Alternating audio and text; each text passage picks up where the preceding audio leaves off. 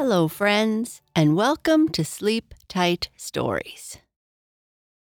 I'd like to say hello to Dina, who is nine, and Rudy, who is six, from Melbourne, Australia. I'd like to say happy birthday to Ryu, who is turning nine on August 15th. Happy birthday to Eve from New Jersey, who is turning six on August 16th. Happy birthday to Caden Brown, who will be 13 on August 19th. And happy birthday to Grayson M., who will be turning 8 on August 20th. Happy birthday to you all. I hope you have a wonderful day. This is the first part of our story The Kite That Went to the Moon. Jerry has the biggest kite in the village, and he can't wait to show everyone how he can fly it to the moon. But when he gets to the park to show everyone, the kite won't fly. Jerry runs off to find Chloe, who painted a moon and stars on the kite, to tell her what happened. Jerry is determined to find out why his kite would not fly so he and Chloe head out to see if they can find someone who can tell them why. The Kite That Went to the Moon, Part 1.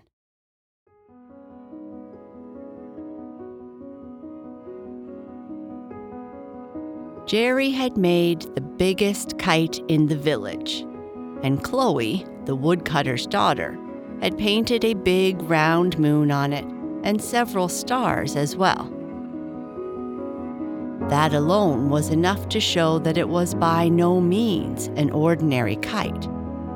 So it was no wonder that Jerry felt very proud of himself when he ran to the park to fly it. Stand back, all of you, he said, as the girls and boys came crowding around him. Now you shall see my kite fly to the moon.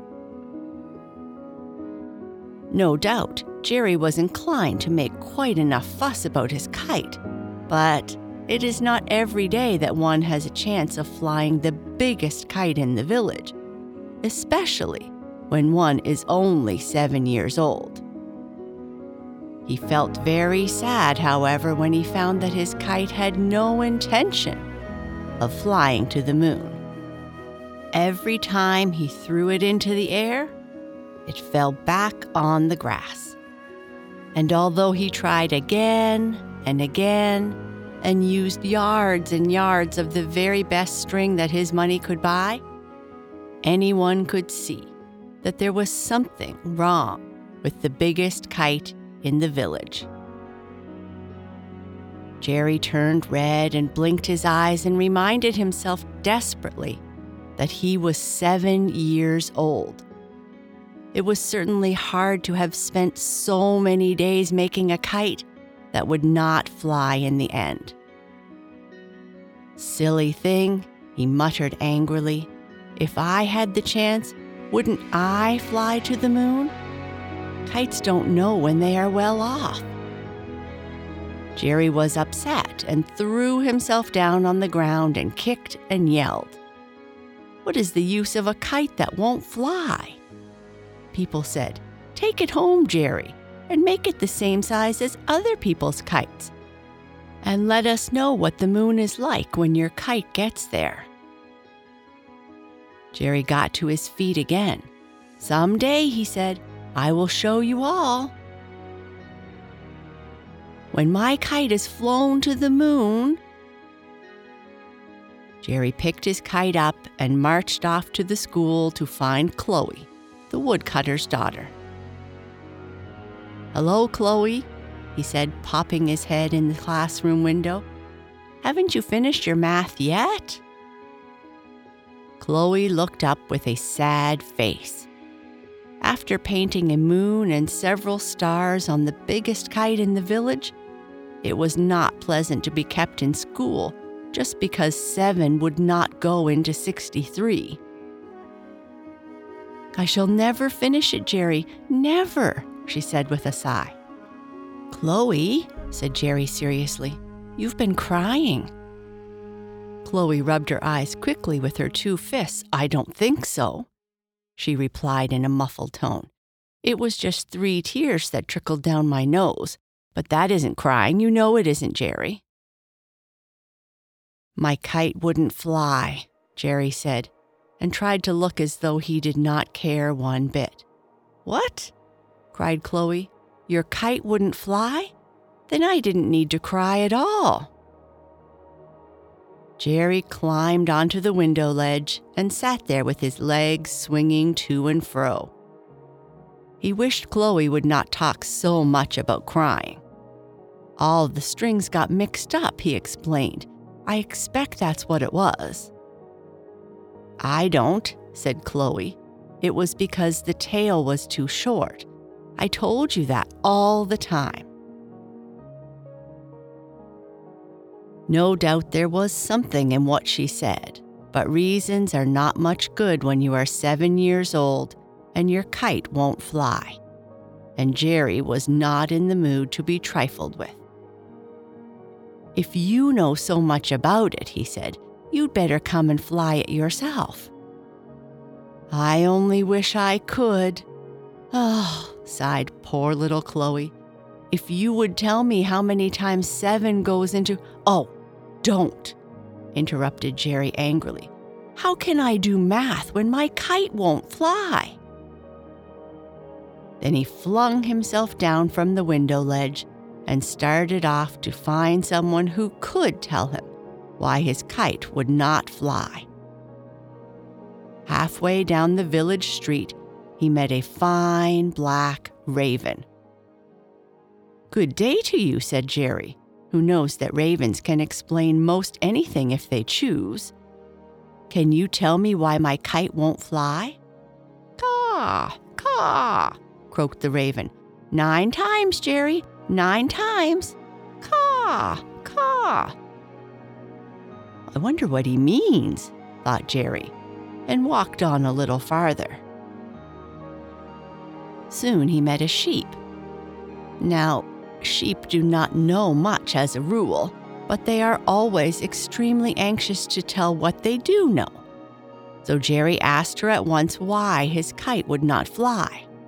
Bah, bah, said the sheep. Nine times, Jerry, nine times. Bah, bah. Everybody is going crazy this afternoon, thought Jerry. And he went on a little farther. Just at the end of the village, a large beetle came buzzing around his head. Bzzz, hummed the large beetle. Nine times, Jerry, nine times. Bzzz. Oh, go away, cried Jerry impatiently. What do you all mean by nine times? The beetle did not go away an inch, but buzzed closer to Jerry's head than before. Bzzz, he hummed. Nine times, Jerry. Nine times, nine times, nine times, nine times. All at once, the beetle's meaning entered Jerry's head, which was hardly to be wondered at, considering how close his head was at that moment to the beetle. Of course, it's nine times, he cried. Why didn't I think of that before? Then he turned around and dragged his kite all the way back to the school, where Chloe still sat, sighing over her math. It goes nine times exactly, Chloe, he told her through the window. So now you can come and help me carry this great big kite. Where are we going, Jerry? asked Chloe when she had finished her math and joined him. We are going out into the world, to discover the reason why my kite won't fly, answered Jerry. And between them, they picked up the biggest kite in the village and carried it out into the world. How are we going to discover why your kite won't fly? asked Chloe, when they had walked a good way. She had had no dinner and was beginning to feel remarkably hungry. We will ask everybody we meet, said Jerry, who had had his dinner and was therefore not at all hungry. There is sure to be someone in the world who can tell us, and we will not rest until we find them. We haven't met anybody yet, remarked Chloe rather sadly. How long do you think we will have to go on walking before we meet the right person? Perhaps for years and years, answered Jerry cheerfully. But if we are quick, we may meet them sooner than that. He quickened his steps as he spoke, and Chloe had to run a little to keep up with him. It was beginning to grow dark now, and the country seemed more and more bare. The world is not as full of people as I expected to find it, said Jerry, in a disappointed tone. I do hope we shall soon meet someone who will know why my kite won't fly. Just then, he thought he heard something from behind that sounded like a sob. Sure enough, there was Chloe wiping her eyes with the corner of her shirt. I'm so hungry, she cried. I want my dinner. Can't we go home, Jerry, and put off seeing the world until tomorrow? Jerry looked at her and sighed. If it had been anyone but Chloe, he would most certainly have grumbled at her. As it was, he only propped up the kite against the hedge and made her sit down beside it. I'm afraid I don't know the way home, he said, but if you will wait here, I will go and get you something to eat. He was not at all sure where he was going to find it, but he went along the road as fast as he could and hoped he would soon come to a house. Long before he came to a house, however, he came to a man, a little old man who was carrying a large sack on his shoulder. As soon as he saw Jerry, he swung the sack onto the ground and began untying the mouth of it. Well, my little fellow, he said in a friendly tone, what do you want out of my bag? It depends on what you've got in your bag, answered Jerry promptly. I have everything in the world in my bag, replied the old man, for everything is there that everybody wants. I have laughter and tears and happiness and sadness. I can give you riches or poverty, sense or nonsense. Here is a way to discover the things that you don't know, and a way to forget the things that you do know. Will you have a toy that changes whenever you wish, or a book that tells you stories whenever you listen to it? Or a pair of shoes in which you can dance from boyhood into youth? Choose whatever you like and it shall be yours. But remember, I can only give you one thing out of my bag, so think carefully before you make up your mind. Jerry did not stop to think at all. Do you have something to eat in your bag? Something that will please a hungry little girl who has had no dinner? he asked. The little old man smiled and pulled out a small cake about the size of Jerry's hand. It did not look as though it would satisfy anyone who was as hungry as Chloe. But as the old man disappeared, sack and all, the moment he had given Jerry the cake, it was not much good complaining about it. So back Jerry went to the place where he had left Chloe, and to his great relief, her face beamed with joy as soon as she had eaten one mouthful. What a beautiful cake, she said. It tastes like strawberry jam and toffee and all the things I like best. And look, as fast as I eat it, it comes back again, so that I shall never be able to finish it. Take some, Jerry. Why, said Jerry as soon as he had taken a bite. It tastes like currant buns and ginger ale and all the things I like best. It is certain that we shall never be hungry as long as we have a fairy cake like this. Then he told her how he had gotten it. Perhaps, said Chloe, the little old man could have told you why your kite wouldn't fly. Perhaps he could, said Jerry carelessly, but I didn't think to ask him.